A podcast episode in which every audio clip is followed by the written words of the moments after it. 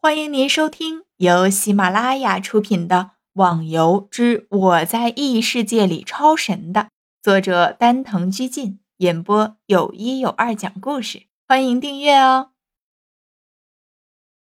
第五十四集，哦，终于世界清净了。逍遥玩笑似的说着：“和天笑在一起是永远感受不到安静的。”喂，逍遥。你说这么长时间不回行会，是不是应该做些什么呢？逍遥一听，马上郁闷了。好家伙，眼前还有一个麻烦的家伙呢。做？要我做什么？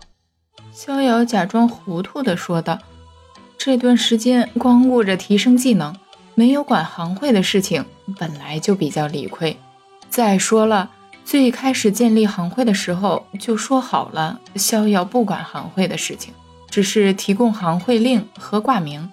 现在小鸭子这种说不清楚、道不明白的提问，自己可不是傻瓜。莫非还要送上门去找骂？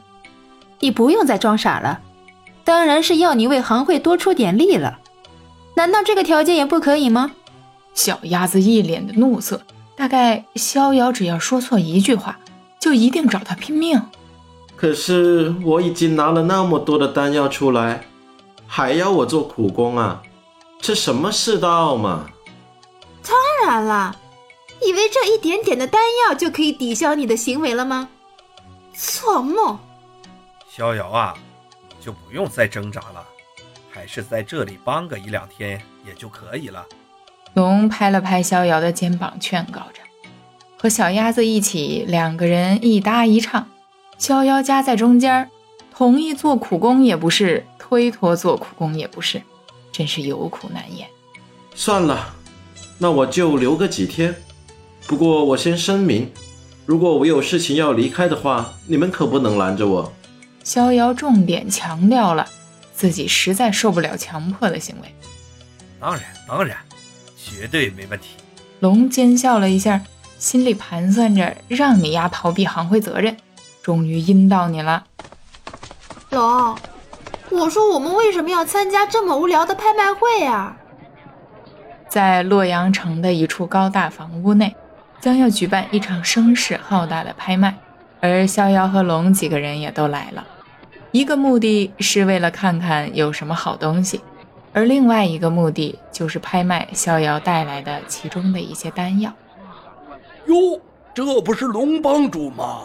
还有四大长老也来了，一个看起来比较肥胖的人，满脸笑容，脸上的肌肉一抖一抖的，一看就知道是个奸诈小人了。哦，原来你是号称玉面飞龙的肥龙啊！龙一看到他也打着哈哈，两个人还真有的一比。哈哈，哪敢哪敢，在龙帮主面前，我的这个玉面称号应该给你才对嘛！哈哈哈。这个叫肥龙的不笑还好，一笑起来脸上油腻的能滴油，这副面貌真是不敢恭维。逍遥仔细的看了下这两人，一说一唱，真是庆幸自己不是这个圈子里的人，真是有点受不了这个场面，太肉麻了。哥，不要说了，拍卖会要开始了。小鸭子厌恶的看了下肥龙。拉着龙就向别的地方走去。哦，原来是小鸭子长老，真是越来越漂亮了哈！几人来到指定的 VIP 房间，因为他们都是出售拍卖物的人，所以有着特权，不用跟别的人挤在一起。